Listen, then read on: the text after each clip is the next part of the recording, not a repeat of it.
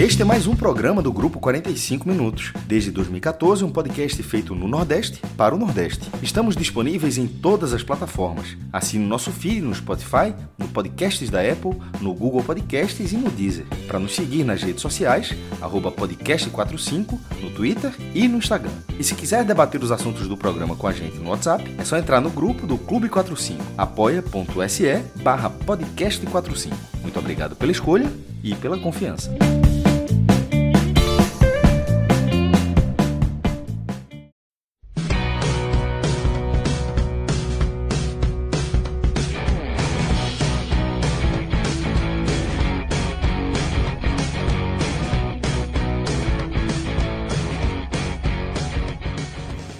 Galera, começando um telecast especial sobre a temporada 2020 do Bahia. A temporada essa que se arrastou 2021 adentro e agora a gente já pode pelo menos é, dar um, um ar de fechamento a essa temporada que começou com muita expectativa, flertou com um desastre e termina, se não com felicidade, pelo menos com aquela sensação de alívio para a torcida, especialmente, né?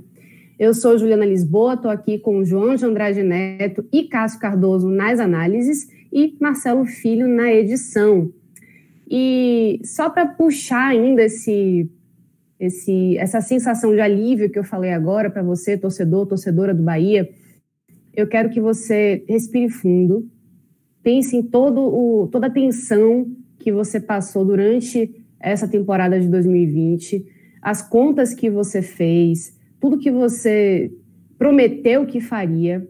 Agora eu tenho uma coisa boa para você, que você sabe, né? O podcast 45 minutos é um podcast especial e lhe dá também descontos especiais. Então anota aí esse código que é o Nordeste 15. Você vai no n10esportes.com.br coloca na sua sacolinha e você vai ganhar 15% de desconto nas compras dos artigos do Bahia e também dos times nordestinos que estão na Série A. É uma forma da gente poder parabenizar as equipes da, nordestinas da Série A por terem permanecido na elite do futebol brasileiro. Então, essa parceria com o N10 Esportes a gente é, tem, tem muito cara, né? Porque é, é, é sempre uma coisa bacana a gente ver que o Nordeste está sendo valorizado e a gente consegue também ajudar você que é torcedor, que é torcedora, a valorizar o seu time. Então, vai lá, n10esportes.com.br, coloca o Nordeste 15,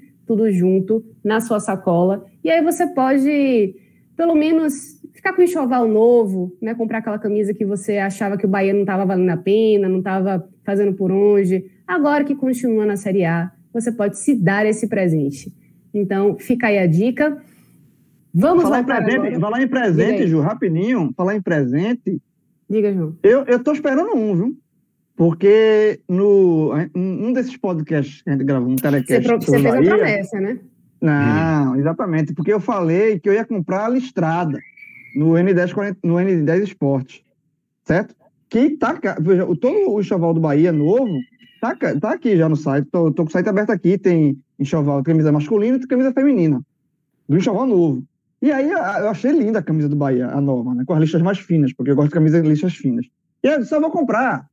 Aí um amigo meu, um amigo nosso, não, não, agora não, deixa terminar o campeonato, sei o quê, tá bom, não, vou comprar, não, vou comprar. Pronto. Aí acabou o campeonato, o Bahia está na Série A mantido, com uma rodada de antecedência, respirando e a camisa está em promoção. E o, o, o, código Nordeste 15 vale para promoção em cima de promoção. E aí vale para, como você falou, Bahia, Esporte, Fortaleza e Ceará, que são os clubes que permaneceram na Série A. Mas a do Bahia está aqui. Eu estou olhando para ela, viu, Cássio? Ela vai chegar até você, eu acho. e com, e com detalhe, frete grátis, viu? Para todo, todo o país. Para Recife, inclusive? Aqui, aqui é do lado, aqui chega de. Cara, chega no mesmo dia. a remessa, a remessa tá aí cinco minutos depois. Exatamente. Pois é. Então, é nessa vibe aí mais, mais tranquila, né? Que acho que dá pra gente falar que é como a gente vai tocar esse podcast aqui hoje. Então, eu queria só é, pontuar aqui momentos do, da temporada do Bahia 2020, né, que para mim chamou muita atenção, e aí eu vou querer depois, claro, falar com nossos analistas, mas se dividem em, em quatro, né? A expectativa, né? O Bahia com maior orçamento no Nordeste, previsão de orçamento de até de, de 179 milhões em receita bruta, expectativa por vaga na Libertadores, que deixou escapar em, em 2019, o torcedor estava com aquele sentimento, fazer uma boa campanha na Sul-Americana, ou quem sabe é, ganhar esse, esse campeonato, né, que é uma competição inter, internacional e viável. Depois, um choque de realidade com a eliminação precoce na Copa do Brasil, um futebol pobre, né, apresentado na Sul-Americana, com passando muito sufoco, e que se ficou ainda mais evidente depois da, da Copa do Nordeste e recaindo muito sobre Roger Machado. O episódio Mano Menezes e a crise que se instalou, você já estava flertando antes, se instalou completamente nessa passagem de Mano no Bahia, com esse finalzinho e o caso Ramires e como as coisas podem ter mudado a partir daí, tanto no próprio Bahia enquanto instituição e gestão de crise, como também em tentativas de, de mostrar uma reação em campo e depois a, a, o respiro de alívio com dado Cavalcante que deu conta do recado, né, que conseguiu manter o Bahia na Série A. Então, para mim, são esses os momentos que, é, que são assim os mais importantes, né, que vão guiar, na minha opinião, o Bahia nesse, nesse ano de 2020 que entrou em 2021. Então, eu quero chamar logo o Cássio Cardoso para me falar um pouquinho do que, que ele pensa dessa, desse primeiro momento, né? do Bahia, né? Início de ano, 2020, antes de pandemia, com o Bahia bem financeiramente, com a projeção boa, com expectativas boas e ainda com, com Roger Machado já um pouco, eu não digo desacreditado, mas assim, o torcedor já é um pouco mais crítico em relação a ele por conta do finalzinho de ano que em 2019 ele deixou a desejar, né? não, conseguiu abocanhar aquela vaga para Libertadores, mas ainda assim existia uma é, toda uma, uma situação no clube institucional que validava muito a presença de Roger e que isso aproximava também a torcida, assim como a direção, e também uma boa vontade, né, Cássio? É, com, com o Roger, com o Bahia todo, assim, tinha uma, uma boa expectativa, né, para essa temporada. É, João, um abraço para você, um abraço para João, para Marcelo, e claro, para todo mundo que está nos ouvindo. O, o ano do Bahia ele começou com uma expectativa muito alta por conta dos das informações relativas à parte administrativa, né, o plano de sócios crescendo, o, o orçamento, o recorde do Nordeste, a, a contratação de algumas peças que tinham uma boa repercussão, né, percepção de serem jogadores de mercado, de abrangência nacional, acho que tudo isso é, incorporou assim a, a ideia de que o Bahia ia fazer um ano de, de protagonismo, não só no Nordeste, mas até nacionalmente o Bahia recuperar um terreno que está perdido já há algum tempo. Né? O Bahia nacionalmente, infelizmente, tem sido nas competições um time quase relevante. Né? Ele consegue ali uma, umas participações em quartas de final de Copa do Brasil, mas não chega, não decide, não, não participa dos momentos mais agudos das competições em nível nacional. E aí, é, essa expectativa ela era grande, mas ela, ela tinha um contraponto dentro de campo, que foi a, a embicada para baixo que deu Bahia no segundo turno do Campeonato Brasileiro de 2019. Aquele segundo turno que o Bahia só venceu o jogo contra o Botafogo em casa, apenas um, nos seus domínios. Jogo que o Bahia ficou uma série de jogos sem vencer e que acabou culminando numa campanha que sonhava-se em Libertadores ao final do primeiro turno E ao final do campeonato, que vimos foi o Bahia não ficar sequer entre os dez primeiros. Não foi uma temporada que o Bahia falou em rebaixamento hora nenhuma do campeonato. E isso diferenciou 2019 de todos os outros três anos que o Bahia jogou desde que voltou.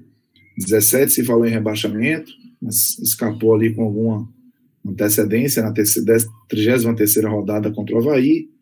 Em 2018 escapou contra o Ceará numa virada na 34 rodada. Ali o Bahia chegou a frequentar a zona de rebaixamento no início do campeonato, passou a Copa do Mundo dentro da zona de rebaixamento, mas 2019 não tinha isso. Apesar do Bahia não ter falado em rebaixamento durante todo 2019, sequer teve ameaça, o Bahia decepcionou com a reta final. E essa decepção, ela estava ali muito viva na cabeça do torcedor, porque o comandante daquela é, decepção, Roger Machado, continuou no clube. E eu não vou dizer aqui a vocês que, que eu tiraria o Roger Machado, não tiraria.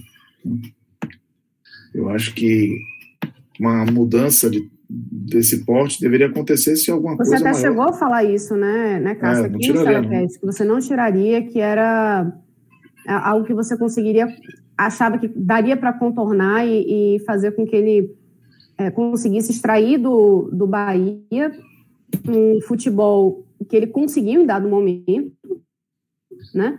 E é, especialmente vê-lo montando um, elenco. É? Começando a temporada, montando o elenco mais a, ao jeito dele, porque Roger Machado chegou durante a temporada 2019, teve que se adequar ao que tinha ali e acabou é, deixando uma boa impressão primeiro momento, depois caiu muito de rendimento, mas eu acho que era legítima a continuidade. É, permanecer com ele e dar ele a oportunidade de fazer uma temporada melhor. O Bahia fez contratações e para mim aí já começa a dar uma fragilizada é, no ano.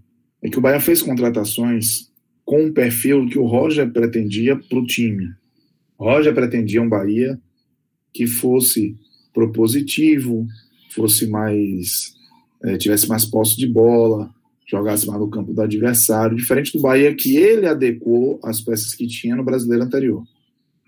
E para isso o Bahia botou dinheiro em Daniel, do Fluminense, líder de assistências, botou dinheiro no Rossi, líder de assistências no Vasco, e botou dinheiro no Cleison, líder de assistência no Corinthians. Desses, eu não tinha conhecimento dos valores do Rossi, soube depois, realmente é um jogador caro, é, mas o Cleison, no momento do anúncio, a minha ressalva foi muito clara. Se pagou muito. Não dá para consumir uma, é, uma grife desse jeito, assim, sabe? O Bahia não precisava mostrar que tinha dinheiro para ir no mercado tirar Cleison do Corinthians, Rossi do Vasco, é, é, pagando tanto. Mas o Bahia incrementou, Ellen, que quando o Bahia consegue, em fevereiro, contratar Rodriguinho, aí sim a percepção de um time que já tinha Gilberto, que já tinha Gregory, que tinha mantido o Juninho, tinha um Fernandão no banco, Arthur Caíque, Regis voltando, você tinha a sensação de que o Bahia tinha um elenco robusto o suficiente para brigar, sim, por situações é, de destaque na, no, no campeonato, nacionais e na Copa Sul-Americana também. Um aspecto chamou atenção, e eu lembro de ter alertado também. O Bahia trocou Moisés por Zeca. O Bahia começou a fazer incrementos em seu time que ia muito mais para um perfil técnico do que um perfil físico. A lateral esquerda do Bahia só tinha perfil técnico. Zeca e Juninho. A imposição do Moisés, a segurança que o Moisés dava na defesa, o Bahia emprestou ao Inter. As assistências também. O, e foi uma, uma, troca muito na pegada. Eu lembrei muito de história do Brasil, né? Da colonização, portugueses chegando, oferecendo espelho e pegando ouro.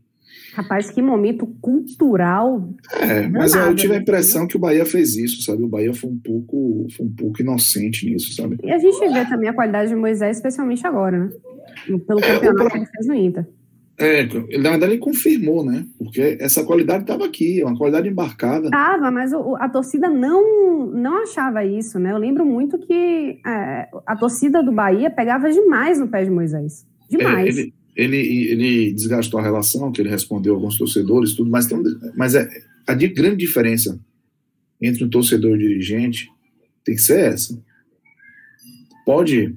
O, o dirigente tem que ter a noção de que se ele confia no taco dele, ele tem que bancar uma opinião impopular para trazer resultados consistentes. É melhor do que, do que se aliar uma opinião popular e os resultados não virem, porque aí a opinião popular deixa de ser popular rapidinho. E os dirigentes do Bahia, na minha impressão, quiseram se apoiar em grife. Zeca chegou como jogador de seleção. E para mim foi um grande equívoco. A manutenção de, de uma defesa que tinha é, dado resposta em bons momentos, mas que tinha caído muito de rendimento com o Nino, com o Hernando, com o Lucas Fonseca, com o próprio Juninho, também foi. É, o Bahia não, não, contratou um zagueiro. Hum, sequer o Bahia não contratou. Foi contratar o Anderson Martins quando o Mano Menezes chegou, quando o bicho estava pegando. Então o Bahia acabou é, fazendo uma montagem desequilibrada de elenco e esse nível de expectativa ele é muito traçoeiro, né? Para tudo. E aí, é, o Roger Machado não conseguiu fazer o time jogar.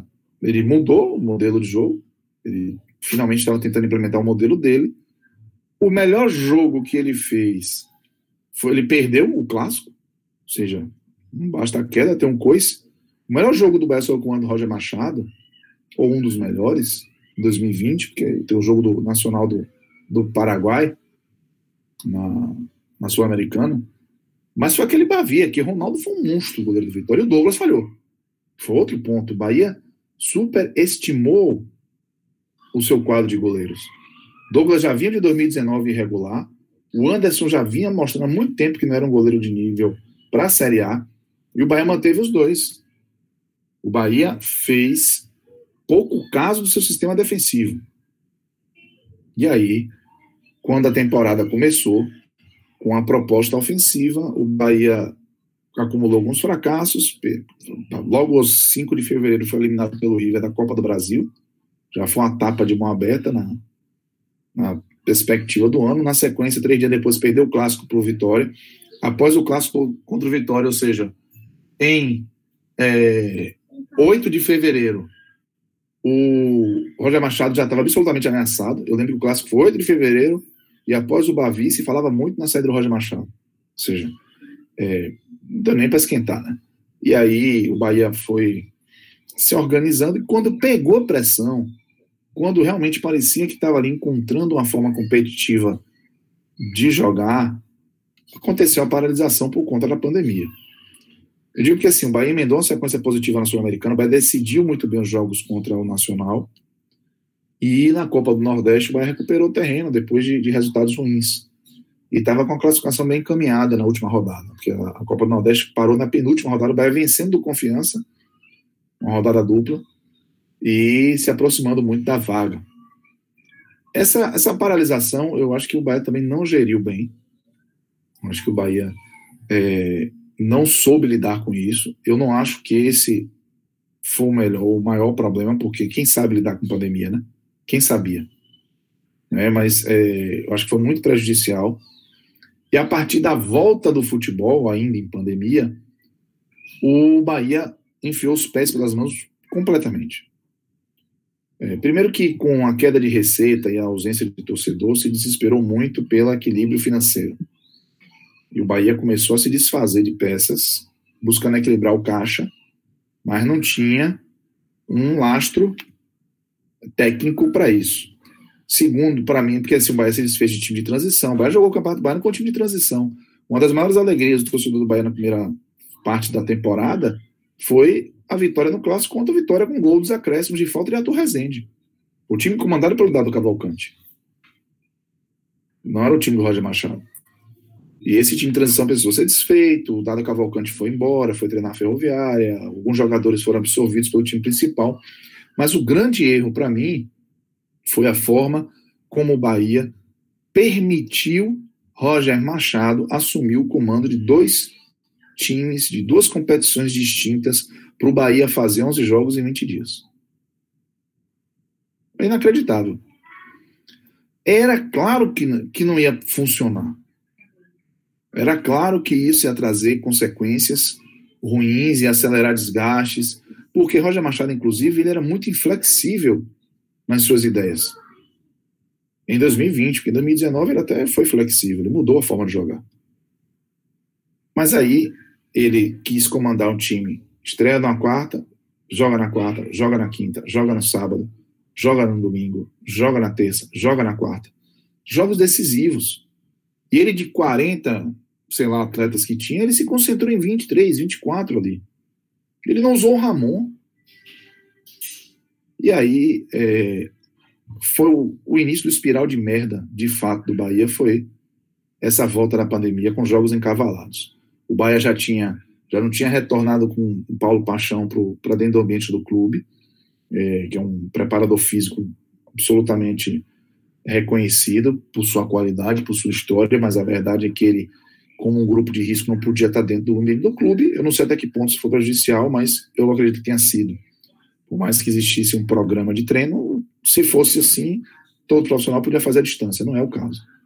Então, eu acho que foi acumulando ali problemas, é, leituras e a forma como o Bahia se comportou nas decisões de Copa do Nordeste e Campeonato Baiano, o Bahia ganhou o Campeonato Baiano do Atlético de Alagoinhas, jogando com o time principal as duas decisões, e empatou os dois jogos, decidiu no pênalti, inclusive estava tomando 1 a 0 no jogo decisivo, empatou já nos 30 do segundo tempo com o Daniel. E contra o Ceará, na Copa do Nordeste, o Bahia perdeu os dois jogos da final sem sequer fazer cócegas no Goiás. Desculpe, no Ceará.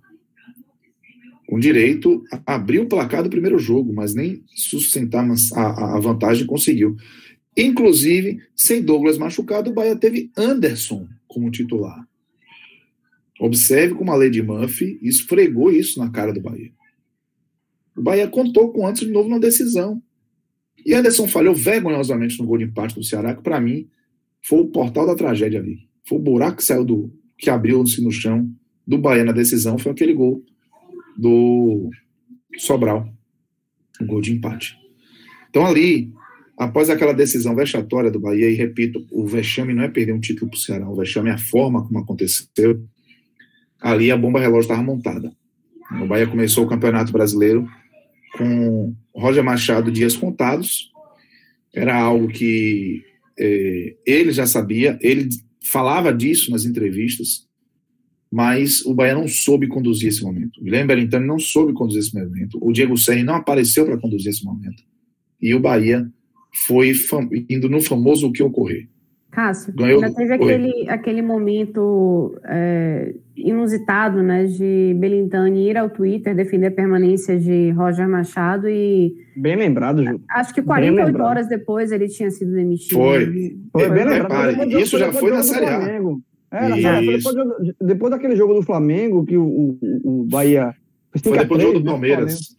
Foi depois do jogo do Palmeiras. Eu vou, Palmeiras, é, né? O que acontece é. Porque Roger Machado começa a Série A, ele ganha o, o jogo do Curitiba 1x0 na estreia. O Bahia, na verdade, não estreou contra o Botafogo, que era a programação normal, porque decidiu o Campeonato Baiano, e aí teve um final de semana de estaduais que empurrou alguns jogos, né? O campeonato já começou adiando algumas partidas.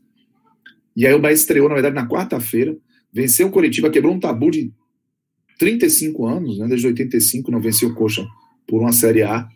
E aí, na sequência, com gols 48 do Hernando, sem jogar bem, venceu o Red Bull Bragantino, chegou a seis pontos. E aí o Bahia vai para São Paulo, com o Fernando Diniz ameaçadíssimo de rebaixamento, ou de demissão, faz 1 a 0 perde pênalti, ou melhor, perde pênalti, faz 1 a 0 São Paulo encaminhado ali para.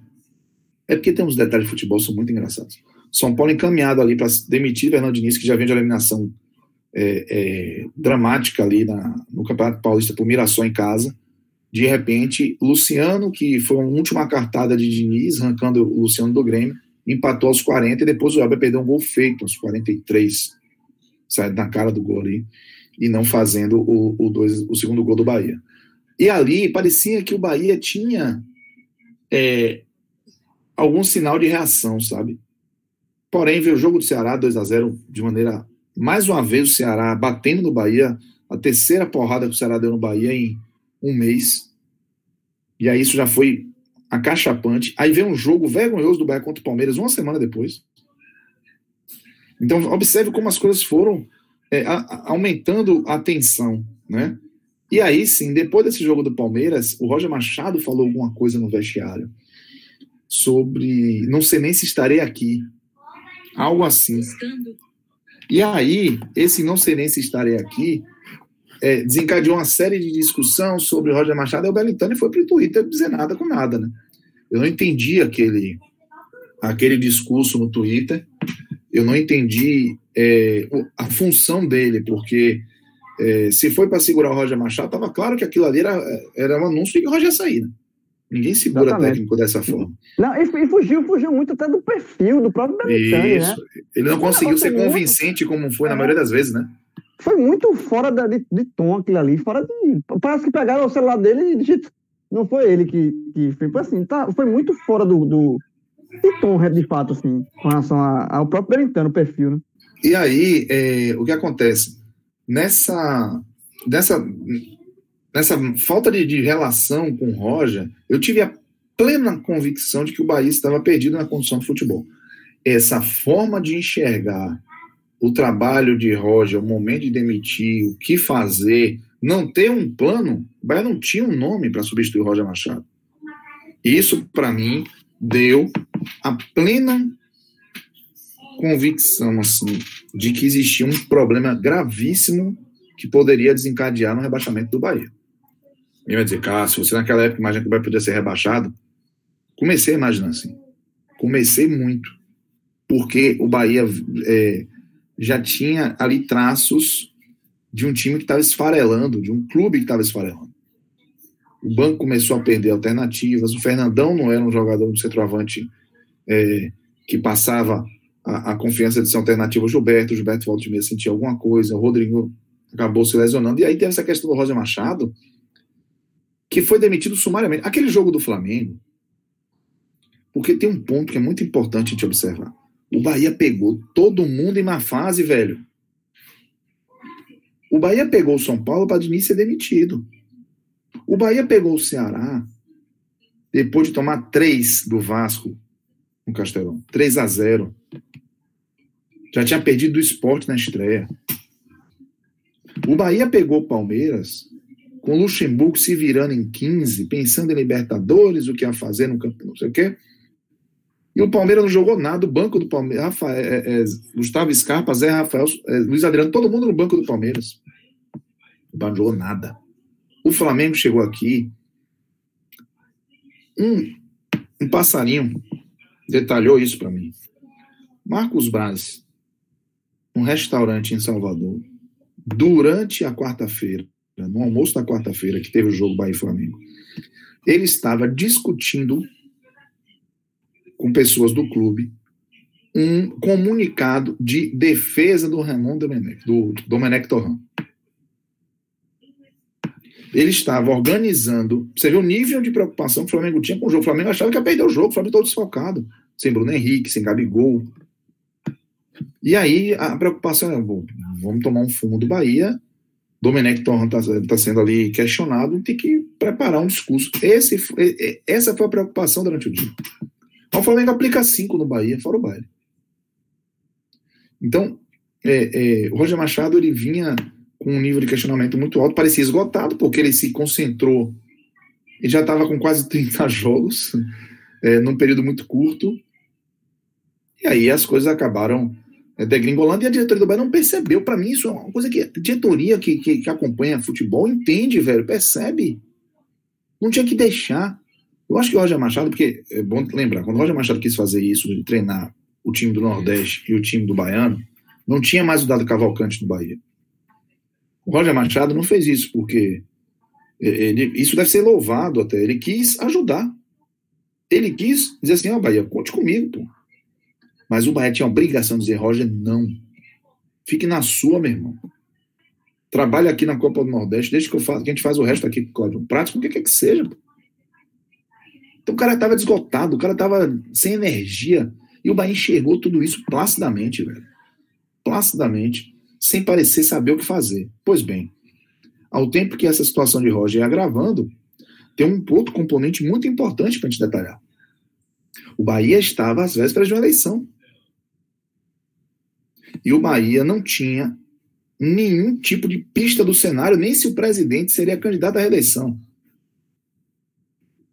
E aí vai um outro, vai uma crítica à, à situação política do Bahia, que foi muito cômoda, né? É, a, a, situação empurrou com a barriga o assunto eleição, a oposição não se organizou, você não tinha um, um, uma, uma, fagulha, o que colocasse esse, esse tempero dentro do clube, e a eleição foi ficando de lado, mas quem estava no clube sabia que isso ia acontecer.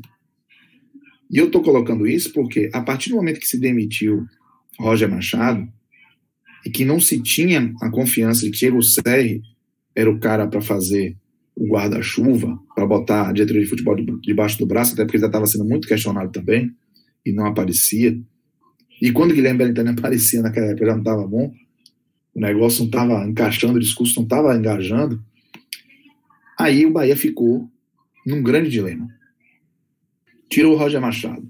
Contrata um técnico que chega, serve de escudo, protege a gestão e tem condição de botar esse time cheio de, de alma velha no eixo, ou traz um técnico de vanguarda, um técnico mais jovem, mais arrojado, que é capaz de crescer, de enxergar o Bahia como uma grande oportunidade na carreira, porém não vai ter o escopo, não vai servir de escudo, porque por se tratar de um, de um nome de que poucos investiriam, qualquer deslize será cobrado e botado na conta da diretoria no ano de eleição.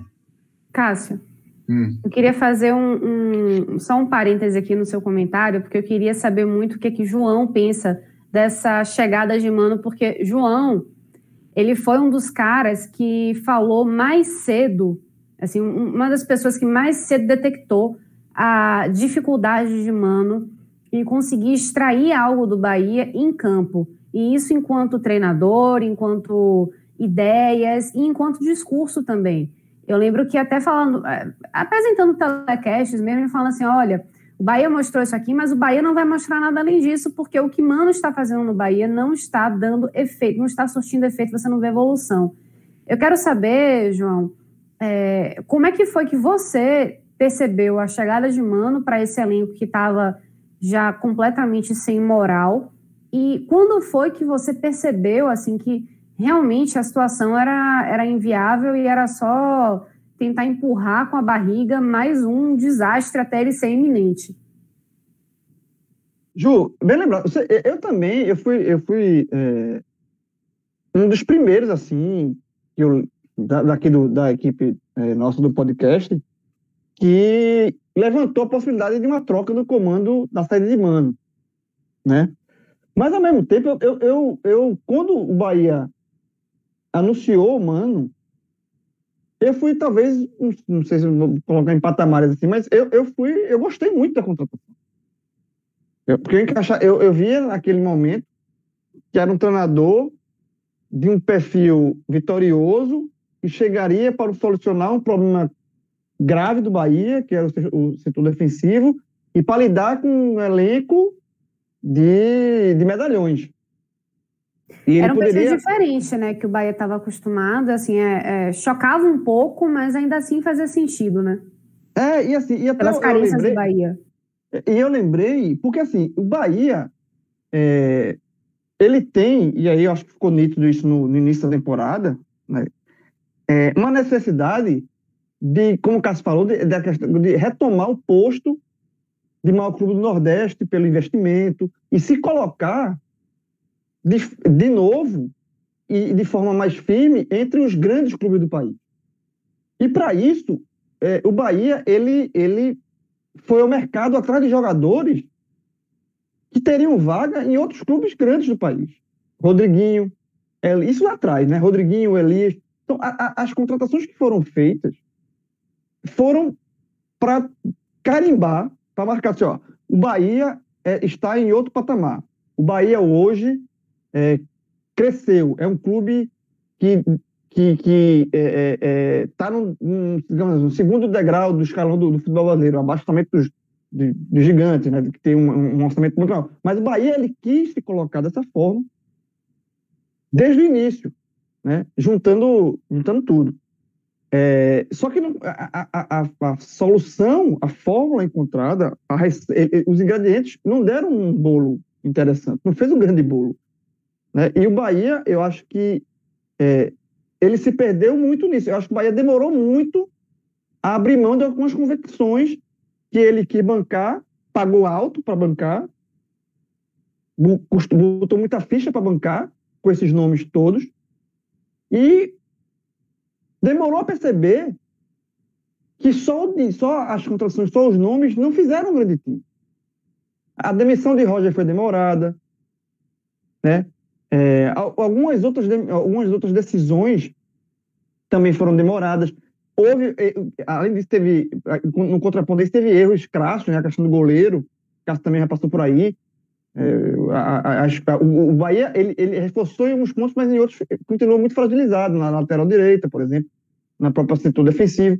Então o Bahia apostou numa fórmula da temporada de se impor como grande do Nordeste, só que isso não deu resultado. A Copa do Nordeste perdeu em casa do, Ceará.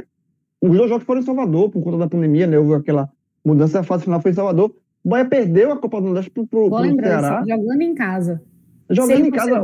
Sem, sem a torcida, óbvio, mas foi tudo em casa, né? Assim, no, e no mesmo estádio. Conhecia bem os, isso, conhecia os estádios. Pitua, o Bahia não saiu de Pituaçu. Jogou todos os jogos em Pituaçu. Então, assim, é, teve essa vantagem. Isso, para mim, foi a vantagem que o Bahia teve. E não conseguiu. Então, assim, o Bahia ele foi tropeçando, ele não foi conseguindo os objetivos que ele traçou para a temporada, que ele investiu para isso, e ele não conseguiu desatar esse nó não conseguiu abrir mão das convicções. E aí demorou. Já entrando, voltando agora para Mano, é, eu acho que a, a, contratação de Mano, ela, ela tem também esse perfil. Diz, ó, a gente está trazendo não é qualquer um, a gente está trazendo um Mano Menezes. A gente está trazendo, como o Cássio falou, a grife. Mas assim, não, não, não é, quando você fala grife, parece uma coisa pejorativa, né? Estou trazendo somente a grife. Não. Eu acho que eu não, eu não sou contra trazer grife.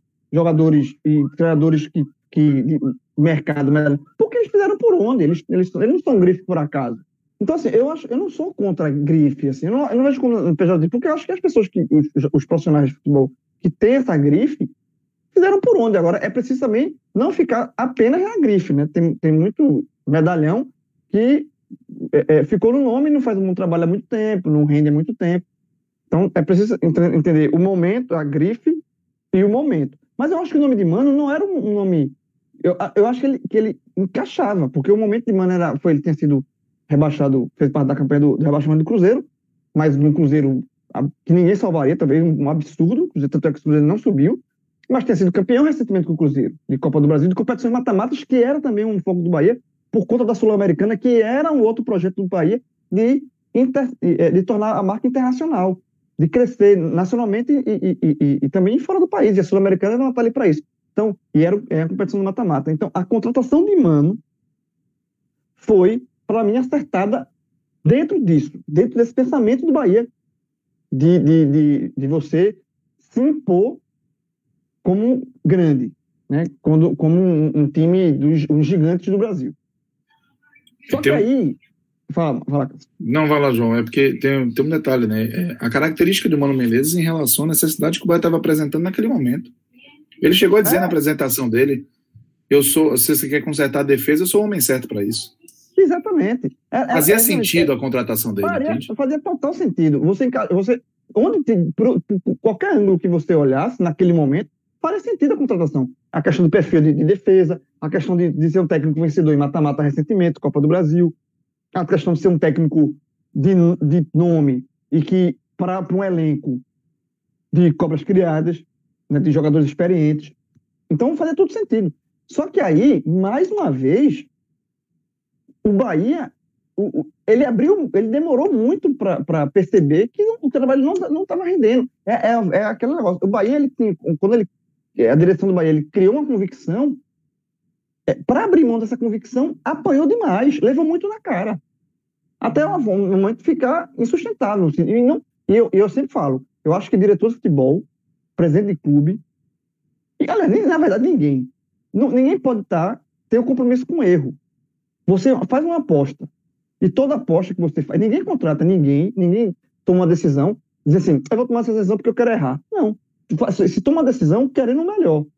querendo. Isso, é isso, a, a, a, na hora que o Bahia contratou o Mano, talvez tenha sido muito, com a visão muito parecida com a que a gente acabou de falar.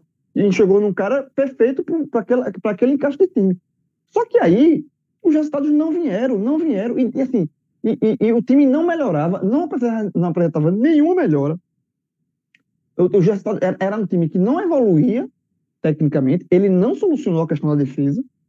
O Bahia continuou tomando muito gol, é, continuou não, não pontuando, sem, sem, sem melhorar o futebol, e, e aí veio um, um, um plus, que era a relação de mano que eu joguei ser muito errada. Assim, a forma como ele tratava os jogadores, o ambiente interno.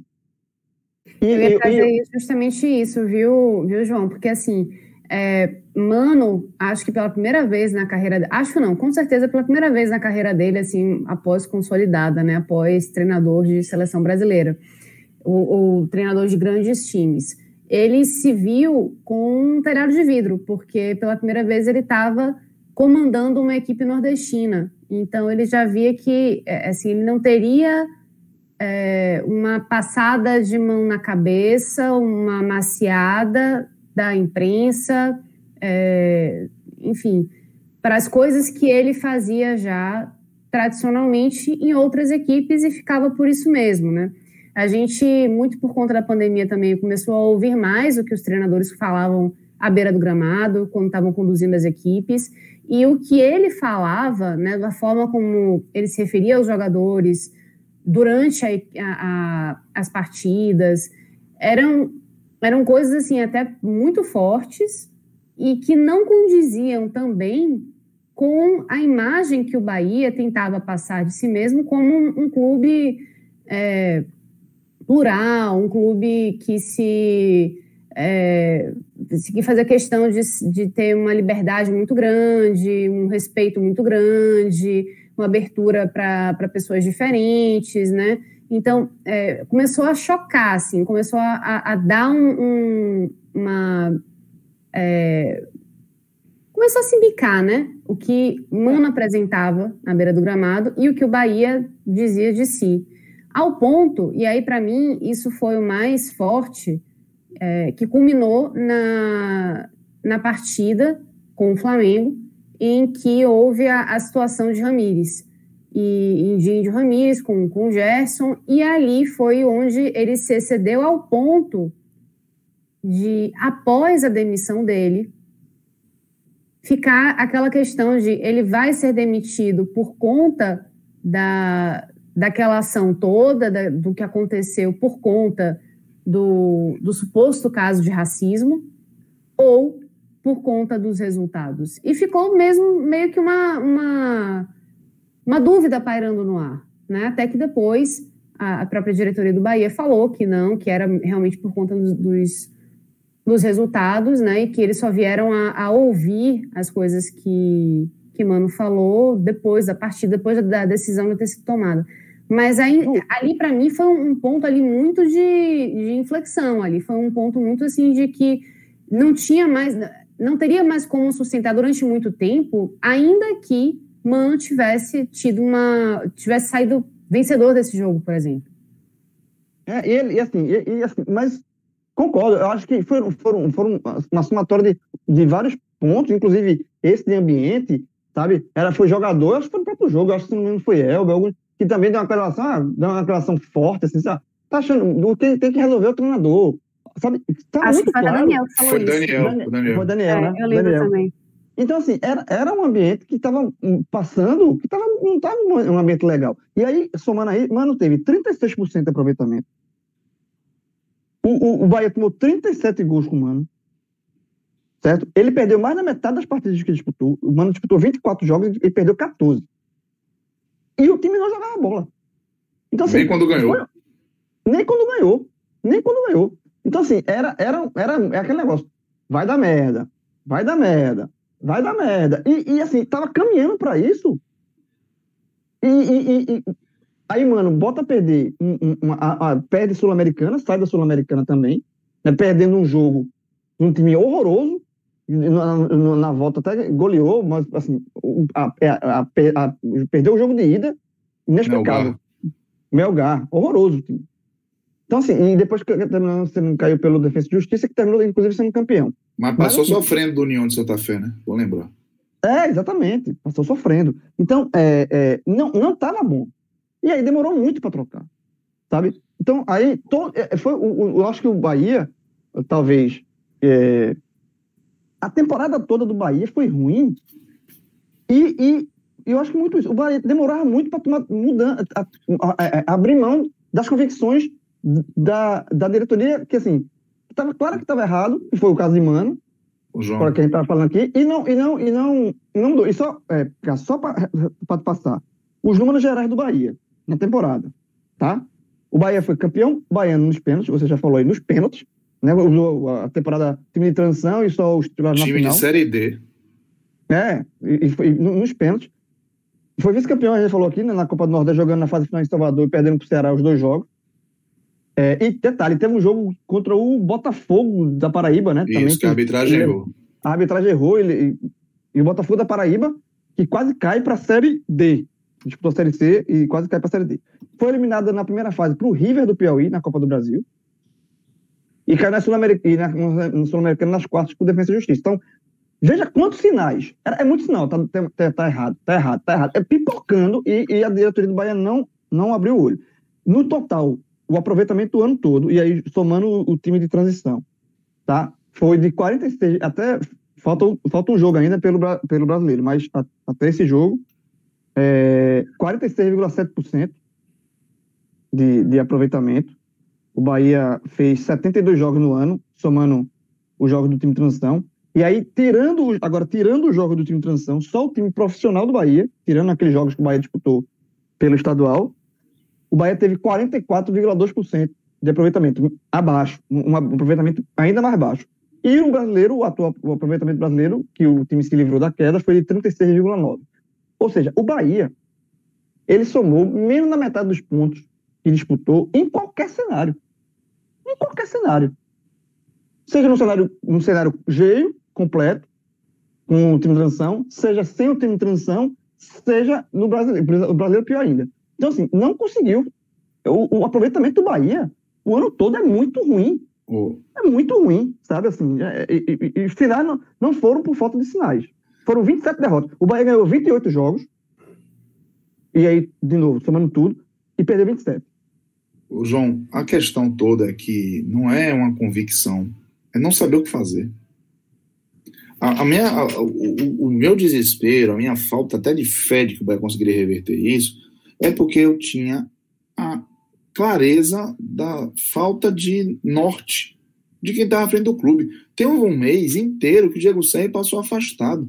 Ele era o único profissional executivo de futebol do clube. Estava um mês afastado por uma questão de saúde.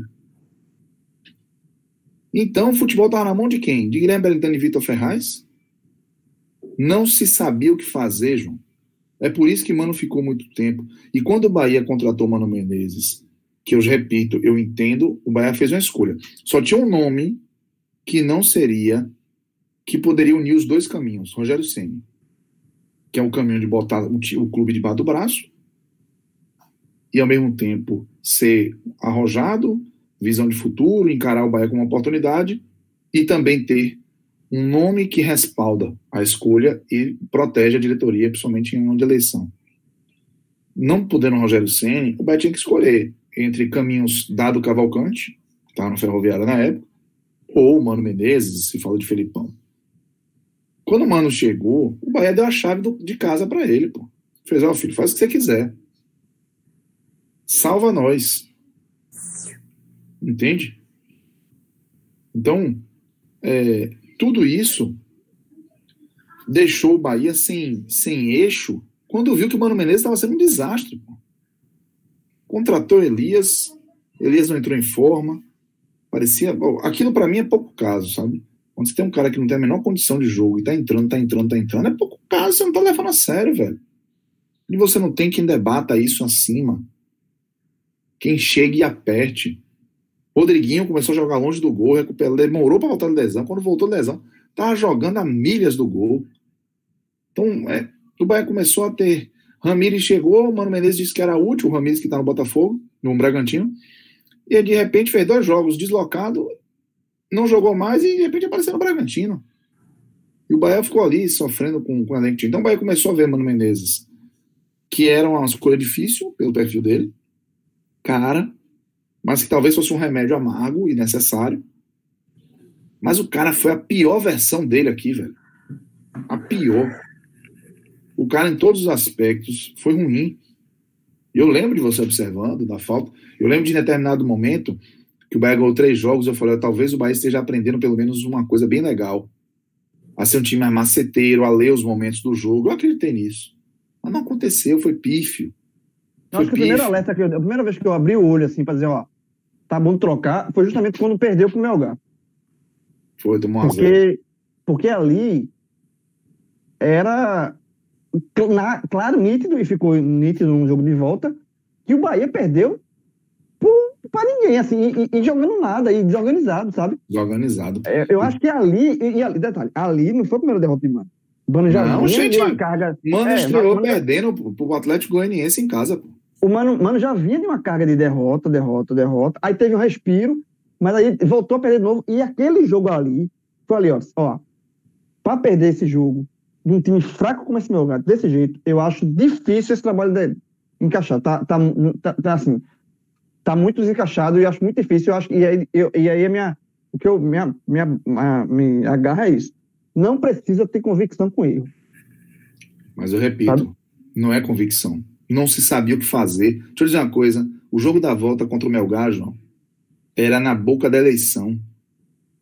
Aquilo ali, aquele jogo da volta, poderia, porque apareceu, né, é um candidato de oposição, e aquilo ali poderia dar a esse candidato alguma chance, a depender do nível de insatisfação do torcedor, que vai poder ser eliminado num chaveamento mel na chupeta de Sul-Americana.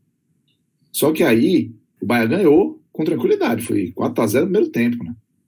Então, é, resolveu a classificação, botou no bolso, a eleição correu, 86% de eleição, só que aí depois seguiu o espiral de merda, entende?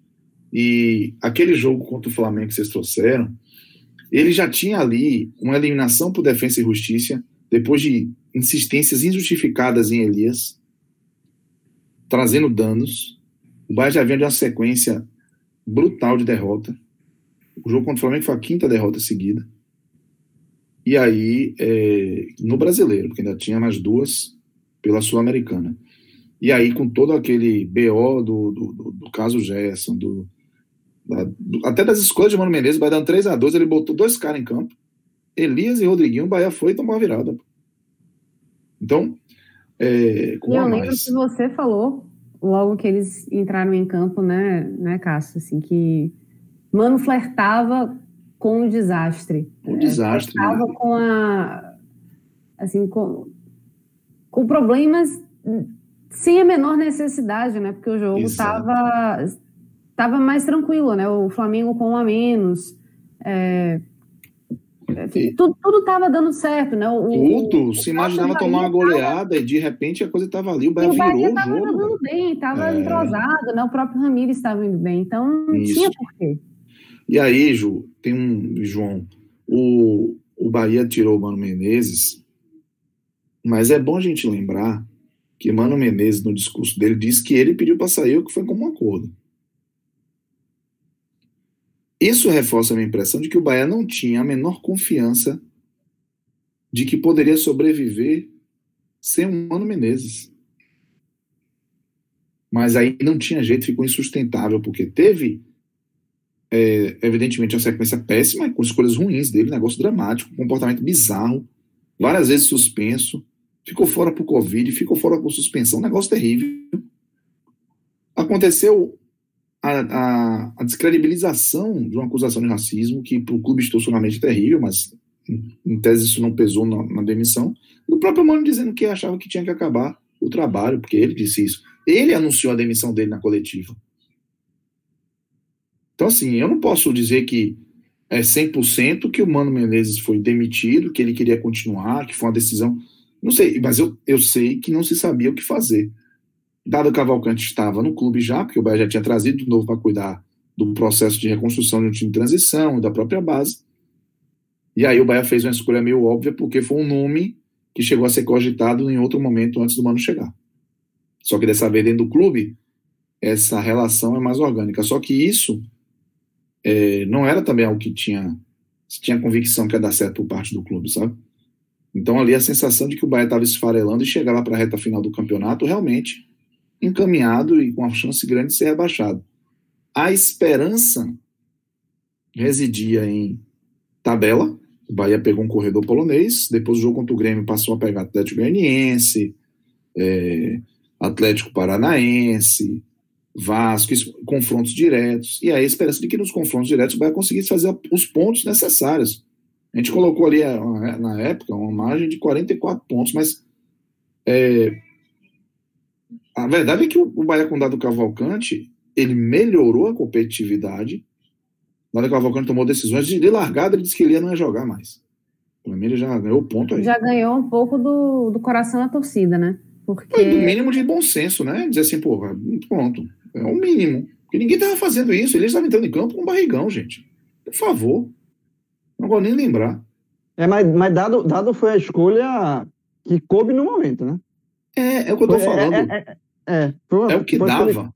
É o que dava. E, e, outra coisa também, né? A torcida lembrava dele. Isso, ele tinha. algum carinho por conta do time de transição e também sabia que era um cara que tinha mercado fora, né? Então não era ninguém desprezível, né? Não, não, não, não. Ele estava no clube, o clube trouxe ele de volta. Justamente, né? Porque é, acreditava no trabalho dele, viu uma, um, um potencial muito bom que ele apresentou no time de transição. E acho que, enfim, foi o, o não apenas o que dava, mas era algo mais próximo do Tinha próprio aceitação. perfil do Bahia. Não só isso, do próprio perfil do Bahia, enquanto trazer treinadores. Que normalmente o Bahia trazia, investia, né, apostava em nomes é, um pouco menos conhecidos, ou até começar a apostar em, em nomes como, por exemplo, Roger Machado, Mano Menezes, mas é, era uma coisa assim mais é, de, de ver potencial e tentar explorar esse potencial, e acho que acabou voltando a essa, entre aspas, origem, né, com Dado Cavalcante.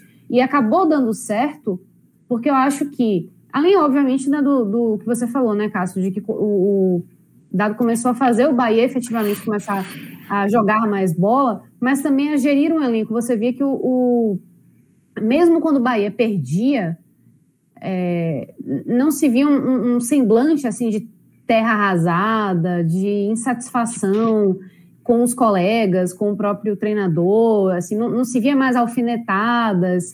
É, óbvio que não. eu estou falando aqui como uma pessoa enxergando de fora, nos jogos, as transmissões, né, e sabendo uma outra coisa, assim, de bastidores, mas é, eu não estava lá dentro, não sei, né, o que, que aconteceu. Pode ser que dado não se dê tão bem, assim, com, com todo mundo dentro do, do vestiário, mas você via um comando ali que era um pouco mais é, consoante com o, o, estilo do Bahia, e aí você pode até ir para a parte mais institucional da coisa, como também um ambiente mais saudável, né, em relação ao que existia com o Mano Menezes.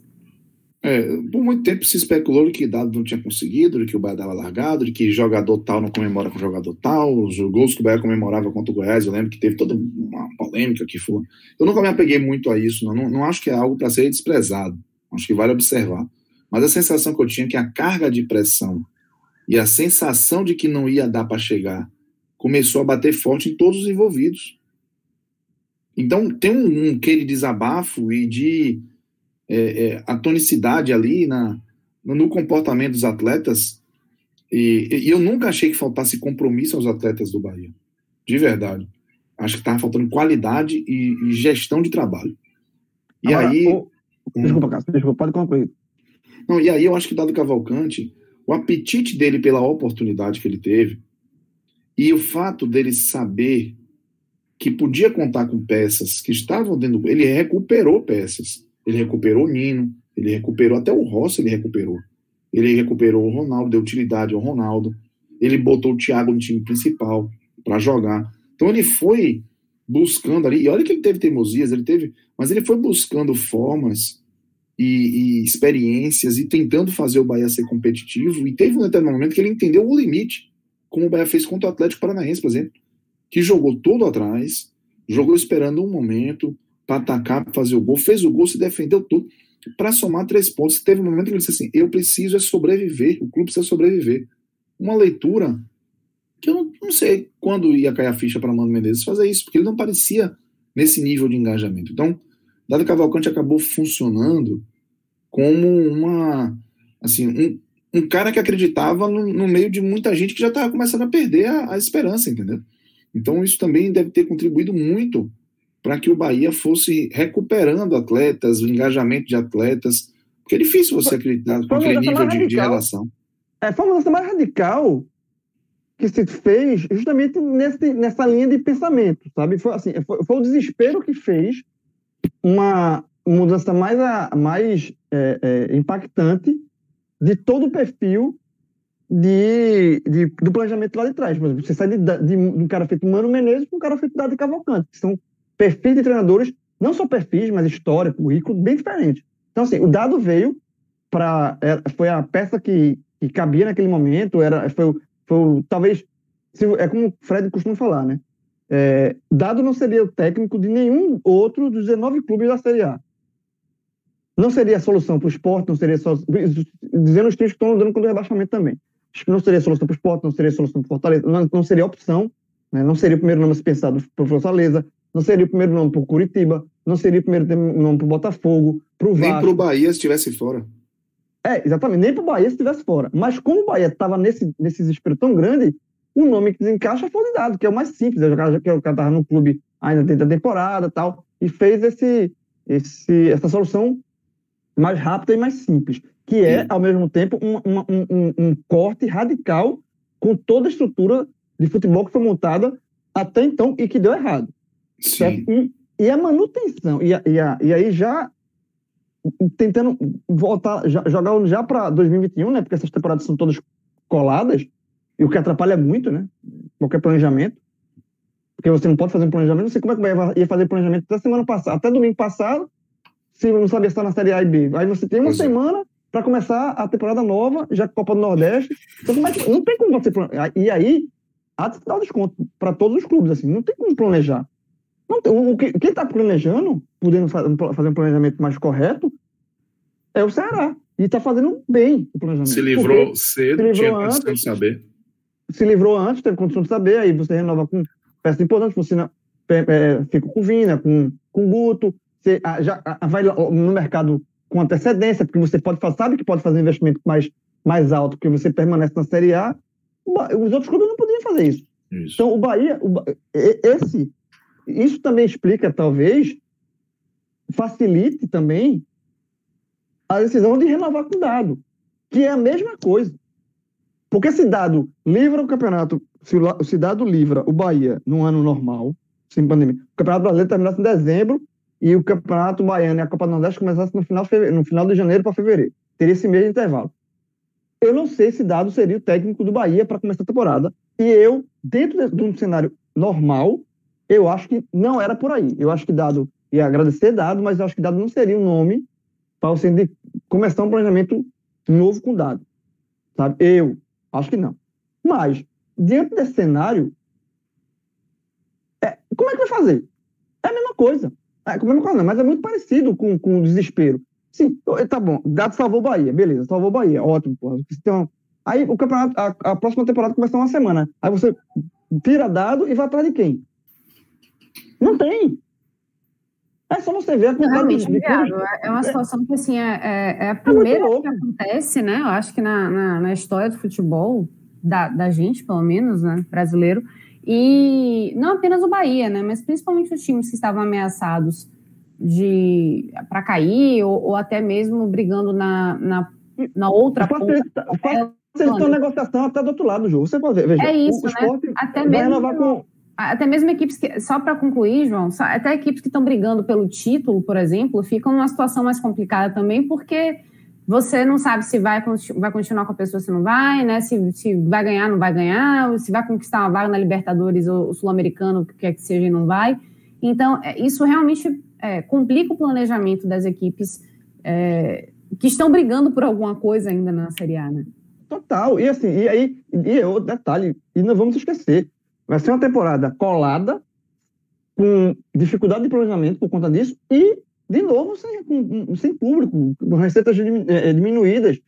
Isso dificulta todo o processo e, e, assim, e facilita, ao mesmo tempo, se você quiser ficar com, com o treinador, facilita até a renovação, porque o treinador sabe, bicho, olha só, eu estou empregado no clube que eu já conheço, eu, não, eu vou ficar aqui mesmo. O Sport está renovando com, com o Jair Ventura, o, o Vitória, o, desculpa, o Fortaleza. O Vitória renovou também, né? Mas o Fortaleza está renovando renovou com o Enderson, que também fez um trabalho de altos e baixos, que bons jogos, assim, não é uma unanimidade, mas quer saber uma coisa? Vamos ficar com o Enderson. Porque é isso. É, é, é o começo. É garantir, né? É, o começo é garantir com o que ficou, assim. Com que, a, a não ser, tipo, quem, quem caiu ou definiu a temporada com antecedência, seja para cima ou para baixo, teve como você é, tempo para fazer um, uma mudança qualquer. Que, e os outros que não tiveram essas, essas renovaram com o que tiveram, renovaram, partiram para um caminho entre aspas, mais fácil, mais simples e mais prático. Foi isso que trouxe, foi esse caminho, por outro ângulo, por outro cenário, que fez com que o Bahia fosse atrás de, de, de dado, nesse momento de desespero, e vai ser este caminho que vai justificar a permanência de dado. Porque eu, eu como eu falei, se fosse uma temporada normal, terminasse em dezembro, eu ia dizer, Dado, muito obrigado, você salvou o clube, as portas estão abertas para você, mas ainda vai atrás de um treinador um pouco mais canto. Eu, eu pensaria assim. Mas nesse cenário que o Bahia tá, eu não vou condenar o Bahia, não. Eu vou fazer o quê? Eu, eu vou além de não condenar, para mim o Bahia acerta. exatamente. Não, é, exatamente. É, é, é, isso. Dentro desse cenário, é, é, é, uma, dentro da realidade posta, eu acho que o Bahia tem que, tem que fazer isso. Agora, se é garantia de sucesso, eu, eu, isso tem os riscos. Existem os riscos. Porque o que eu penso, o que eu penso de, de não renovar com dado num cenário normal os meus medos, os meus, João, falando, os meus medos, eles permanecem. Dado vai continuar, vai iniciar a temporada 2021 na frente do Bahia, e os meus medos é os mesmos. Eu não sei se Dado vai ter tem, é, mercado, é é, é, é, conhecimento, é, cancha, estufa, para tocar um planejamento do Bahia. Pode até ter. É um cara estudioso, é um cara que conhece, um cara aqui de Pernambuco, é um cara que muito estudioso. Mas é um, o Bahia é o maior clube que é é, é, é, é, comanda na, na, carreira. Então, assim, ele, vamos ver se dá certo. Eu tenho essas dúvidas, espero que, que Dado me responda positivamente essas dúvidas. Agora, as dúvidas existem, mas é um risco de que, ter, nesse momento, tem que pagar para ver. Agora, se é só isso que eu, que eu, que eu posso finalizar, é, é só isso que eu espero que essa temporada tenha deixado lições para o Bahia, que é, se viu que dá errado, se viu que o caminho não está indo, não demorem a tomar decisões como, depois, acho... como demorou em 2020 em várias oportunidades. Eu acho que tem mais coisa aí, sabe? Eu acho que tem isso, de saber tomar decisão no tempo certo. Eu acho que tem uma relação de percepção é, do que deve ser feito focado no campo e não na repercussão. O campo vai dar repercussão devida no seu tempo. Mas é, o Bahia, ele, ele se preocupou muito em atender a essa expectativa que se, se tornou, se colocou em volta dele, sabe? Até por conta do trabalho de campo, de dar respostas mais contundentes ao, a essa expectativa, só que foi pelo perfil errado. Acho que, repito, a resposta do campo, é, ela é soberana. A resposta se, é, é, do campo, ela acaba qualquer argumento. Olha a gente falando de Dado Cavalcante aqui. A resposta que precisa ser dada é a resposta do, da bola na rede. É ela que faz a transformação. E o Bahia, para mim, se apega em nome de grife, porque não tem profundidade para saber o que é bom o que é ruim, vai na grife. O, o, a pessoa de baixo poder aquisitivo vai comprar um chocolatado, ela compra, desculpa, mexão, Nescau, ela não compra outro, sabe por que ela não pode errar? Então, você não tem muito conhecimento, você vai na grife. Mas o Bahia não pode ficar investindo em grife, porque o Bahia não tem dinheiro para isso, para competir nesse nível. Uma coisa é você pegar um Gilberto, viu que deu certo, fez um investimento. Gregory cresceu, segura Gregory, bota um dinheiro. Apareceu um Rodriguinho. O Rodriguinho é um cara fora de extra classe. O cara tá ali, saiu do Cruzeiro, é uma oportunidade de mercado, ok. Mas sair assim, a compra Cleiton, 40% de Cleiton por 4 milhões. O cara custa 11 milhões, pô. Então, assim, acho que essa lição. E enquanto isso, jogadores aqui de, de pouca de pouca mídia, como ele gosta de dizer assim na rede social. Futebol exacerbado e pouca mídia Esses jogadores não têm espaço. Esses nomes não têm espaço. Essa, isso não é uma característica só desse Bahia, é, é histórico aqui. Desculpe, até um complexo de vira-lata que a gente tem. Espera bater lá no eixo sul, sudeste, para lá ser valorizado, e aqui a gente vê que tinha valor, só que aí a gente não tem mais espaço para contratar, para ter de volta esse prestador de serviço, que ele está caro demais para a realidade. Então, o Bahia com Dado Cavalcante tem essa oportunidade, mais uma vez na vida, de fazer algo. Rapaz, o cara pegou e conseguiu fazer o que não não estava conseguindo. Você não vai dar uma oportunidade a um cara desse, por quê? Qual, sabe qual foi a última vez que o Bahia começou e terminou a temporada com o mesmo técnico? 2007. Ah, vou trazer um técnico com mais garantias. Qual é a garantia que o Mano Menezes deu? Quanto custa? Qual o tamanho do nome, Mano Menezes? E qual a garantia que ele deu? Não existe garantia em futebol, velho. Se o Baiano aprender isso, ficar confiando em grife para ter suas garantias, vai disfarçar a falta de conhecimento aprofundado, vai disfarçar um apreço pela grife, pelo status, o Bahia vai levar fundo de novo em 2021. Não é só o timing, é a percepção do futebol que precisa mudar. Dada Cavalcante tem que ser uma proposta do Bahia. É, hoje é muito conveniente. E eu não estou falando dado Cavalcante por ser dado Cavalcante, eu no perfil dado Cavalcante. Ele, e eu concordo com o João, ele está ficando porque, além de tudo, é conveniente que ele fique. Mas eu não sei se em situação natural o Bahia faria exatamente como o João está pensando, só que eu acho que esse pensamento é arriscado para a realidade do Bahia. Pode ser uma oportunidade, então, Cássio, até para uma, uma, possibilidade imposta né, pela crise, pela toda, todas as circunstâncias, para que o Bahia é, faça a opção que, de repente, né, ele deveria fazer de qualquer modo. E aí a gente vai ver qual. É, o acaso vai, vai te proteger, né? Isso, justamente. Até o dado foi protegido pelo acaso, porque quando ele saiu perdendo o jogador todo ele resolveu botar o Patrick de, de Luca no time e o cara foi um, um, um pilar. Né? Então é. acontece essas coisas, mas eu espero que tenham esses aprendizados mesmo. Bom, a gente já sabe que Dado Cavalcante fica para 2021, é uma das poucas certezas que a gente tem em relação ao Bahia, especialmente porque é uma temporada atípica, né? A gente volta a, a falar disso. Mas, assim, para encerrar, é, trazer algumas ponderações em relação a 2021, com base no que a gente discutiu, né? Então, relação ao time de transição que foi novamente incorporado ao Bahia, que está jogando agora o Campeonato Baiano. Será que ele mais uma vez ficaria é, ameaçado caso algum problema financeiro, alguma coisa é, de ordem externa acontecesse? Vale realmente a pena esse investimento e manter essa equipe? Acho que sim, mas darei a palavra ainda para João e para Cássio. E outra coisa, quais seriam os nomes interessantes para que o Bahia contrate, ou até os jogadores que não merecem mais tanto espaço, para esse elenco de 2021? Cássio, acho que você já estava pensando um pouco nisso aí que eu estou trazendo, né? Então, se você tiver já alguma informação ou opinião e informação, fique à vontade. Não, já assim, eu, primeiro que eu acho que o, a ideia de um time de transição ela é sensacional. Tá? Eu acho que ela é, assim, talvez a, uma grande sacada para você ter bons jogadores jovens e ou que chegam desconhecidos com a oportunidade de jogar partidas importantes para o time.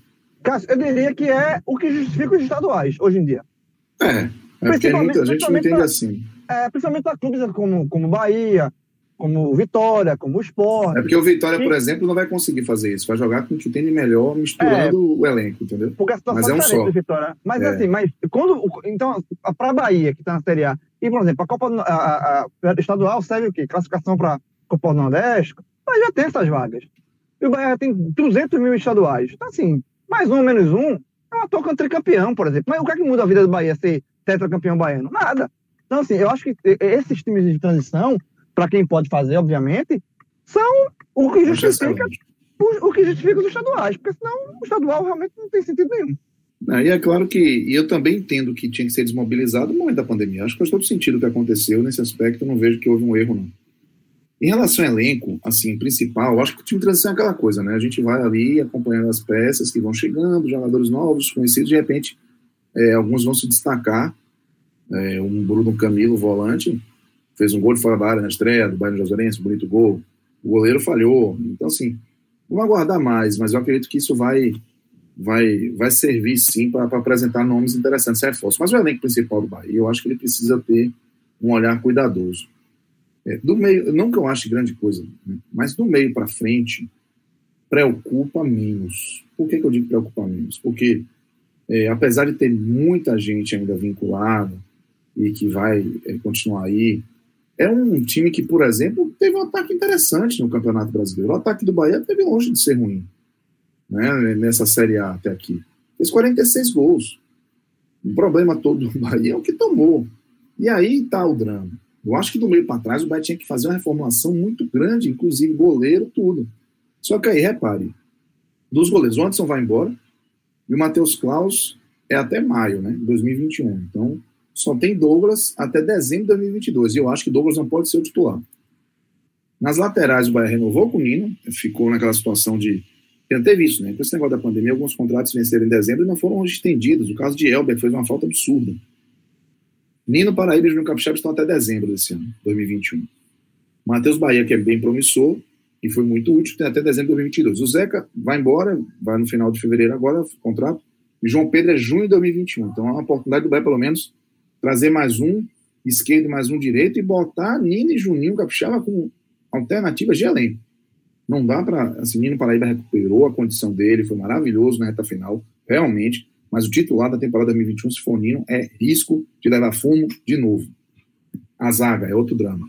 Só tem Hernando vencendo o contrato, tá? que vence agora em fevereiro. Está livre, não sei se vai renovar, essa outra discussão. Lucas Fonseca vai até o final de 2021. Anderson Martins, na contratação que até agora não se justificou, até o final de 2021. Juninho, que oscila com a barbaridade até o final de 2022 junto com Inácio e Everson. Inácio está recuperando lesão, de repente é um jogador que passa a ser mais utilizado nessa temporada, e Everson parece que tem um pino a menos, porque volta e meia se envolve em confusão, não consegue se firmar, apesar de tecnicamente ser qualificado. Eu acho que o Bahia tinha que fazer uma reformação grande nesse sistema defensivo de lateral e defesa, é, buscar peças mesmo. É, é, se falou já em Luiz Otávio da Chapecoense, Messias do América Mineiro, tem que buscar alternativa e incrementar, porque eu acho que o sistema defensivo do Bahia, do jeito que está aí, é arriscado. No meio, Beto, tem Gregory até 2021, no final. A Gregory deve sair. Ou não, né? Isso que eu ia falar. Tem uma proposta. Chega informação Isso. agora da proposta de futebol do nosso Se for 20 milhões, 4... eu vou me adiantar aqui, vende logo, velho. Não dá. É, 4, 4 milhões de dólares, né? Pelo amor de então, Deus. Então, tá é, é, uma, é uma. Até por conta. Não dá, porque... não dá para não, não fechar. Assim, é, é, uma proposta, ainda que Gregory seja um, um ativo importante do clube, é um cara que deixou a desejar em, em alguns jogos e eu acho que se for para vender por esse valor, que tem que ser agora. E aprender a se virar sem Gregory. Até é, para ser, e, ser um e, ativo e, desse porte. Total. E assim, e outro ponto é o seguinte, que eu acho que é bom para o próprio jogador, sabe? Já, tá, Isso, já veio proposta, proposta é, outras propostas para chegaram para Gregory, o Bahia não vendeu, não negociou, sabe? Então eu acho que casa é o casamento perfeito. É uma, inclusive de que o Bahia Foi como foi com o Zé Rafael, eu acho. É, acho que é a mesma Bahia, lógica. É o momento o Bahia, perfeito. E o Bahia, com uma, uma, uma agravante, né? O Bahia precisa desse dinheiro porque vai enfrentar mais um ano de pandemia, com, com as receitas, sem torcedor do espaço, com a queda de receitas. Então, assim, você pegar 20 milhões agora, dá uma, dá uma tranquilidade. Então, é, é, é bom para o jogador, eu acho que o jogador já. Assim, outra regulação é, Bahia recusar. Fica até chato para o jogador, talvez o jogador até se incomode com isso. O. Bahia precisa vender ele, então não tem o que fazer. Se chegar, de fato, se a proposta acontecer, eu acho que o Bahia tem que vender. E Gregory é um candidato a ídolo, realmente muito regular, talvez o mais regular dos últimos três anos, mas existe vida sem ele. Então, concordo plenamente. Ramon fica até o final de 2021. Prestado pertence ao Inter. Edson até o final de 2021. Patrick De Luco, o Bahia quer renovar até o final de 2022. Está perto de resolver isso. Ronaldo o Flamengo é o, é, é o dono do direito é, econômico, federativo, e é, até fevereiro agora, final do campeonato. O Bahia tem Ramires no Bragantino, mas Ramires irá até o final de 2021 lá, com o Moisés também lateral esquerdo, no Inter. Os dois não dá nem para contar nessa temporada. Tem vínculo com o Bahia, mas eles estão é, até o final de 2021.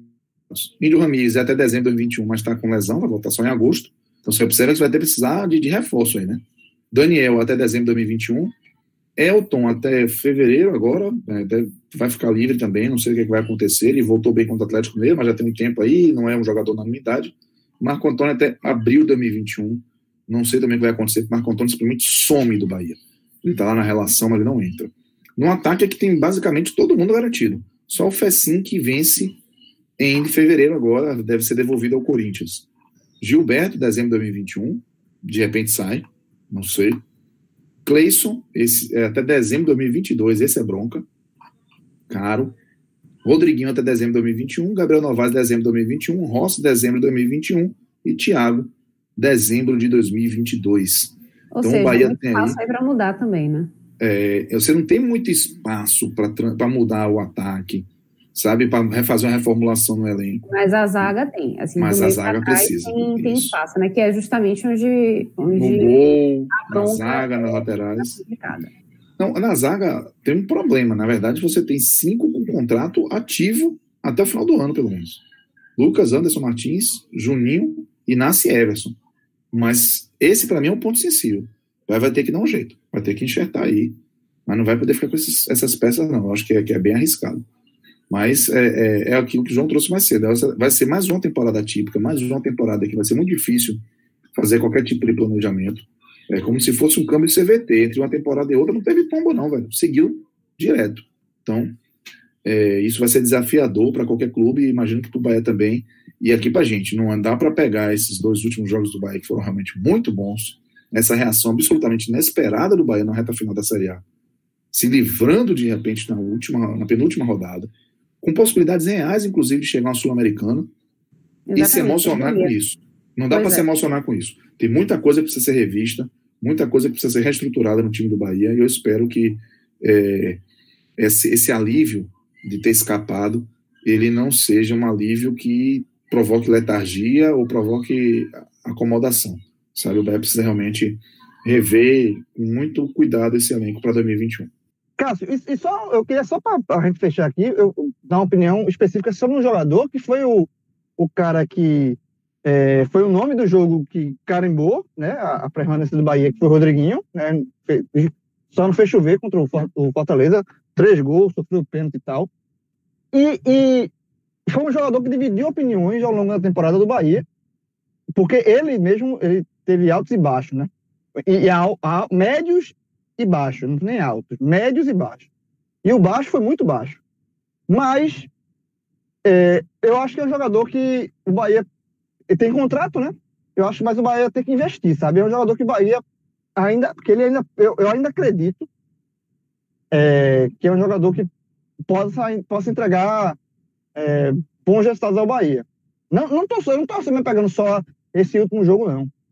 Eu estou me pegando. Eu já vinha definindo isso há muito tempo. Acho que o que o Bahia não podia descartar no momento que estava passando um jogador como o Rodriguinho. Rodriguinho, antes da lesão. Verdade, você e Fred falaram isso. Antes da lesão, Rodriguinho vinha jogando bem. Era bem. Um, era, era o principal, um, jogador, um dos principais jogadores do Bahia, armador, sabe? E é um cara que tem qualidade. Então eu acho que é, você tem um jogador do que lá tem o Rodriguinho com contrato e o Bahia permanecendo, porque se o Bahia tivesse sido rebaixado, realmente ia ser difícil manter até por conta de salário e tudo. Mas o Bahia, com, com, a cota de TV cheia, com tudo que tem a receber, eu acho que é, é, é, é muito melhor você ter um jogador na casa com qualidade e recuperar esse jogador, que esse jogador já foi importante para você nessa, nesse último jogo, nessa reta final, do que você fazer, mandar esse jogador embora e ir atrás de outro. Sabe, eu acho que o Rodriguinho seria, é, seria considerado um, ainda um bom reforço em boa parte dos clubes da Série A. Ou, ou, ou dos clubes que ocupam um patamar na, na, do Bahia, assim, na, na questão de, de, campeonato, né? Que brigam pela mesma coisa que o Bahia briga na largada, né? Então eu acho que, eu acho que é um jogador importante para o Bahia manter e recuperar. Diferente de outros, pronto, Cleison mesmo, aí eu acho realmente é, é, não dá. Porque Cleison não teve nem médios e baixos, foi só baixo. Então Cleison é alto e não, não, não entregou nada. Rodriguinho entregou. Pode entregar mais, mas entregou. Então por isso que eu, eu, eu defendo muito a permanência de Rodriguinho e, e que o Bahia saiba recuperar esse jogador. Muito bem, acho que a gente conseguiu falar sobre tudo e mais um pouco nesse Ultra Mega Blaster Telecast, mais um Megacast, né? Dá para dizer isso. Mais um Megacast. A turma tá quase perdendo o, o paredão do BBB, viu? pois é, não podemos deixar isso acontecer, afinal de contas, todo mundo quer ver Carol com K voltando para casa. De deixei meu voto, deixei meu voto, deixei meu voto. Tá vendo só? Então é isso, minha gente. Ficamos por aqui nessa super análise da temporada 2020 do Bahia. Esperamos que 2021 seja melhor e estaremos aqui acompanhando tudo de pertinho. Forte abraço e até a próxima.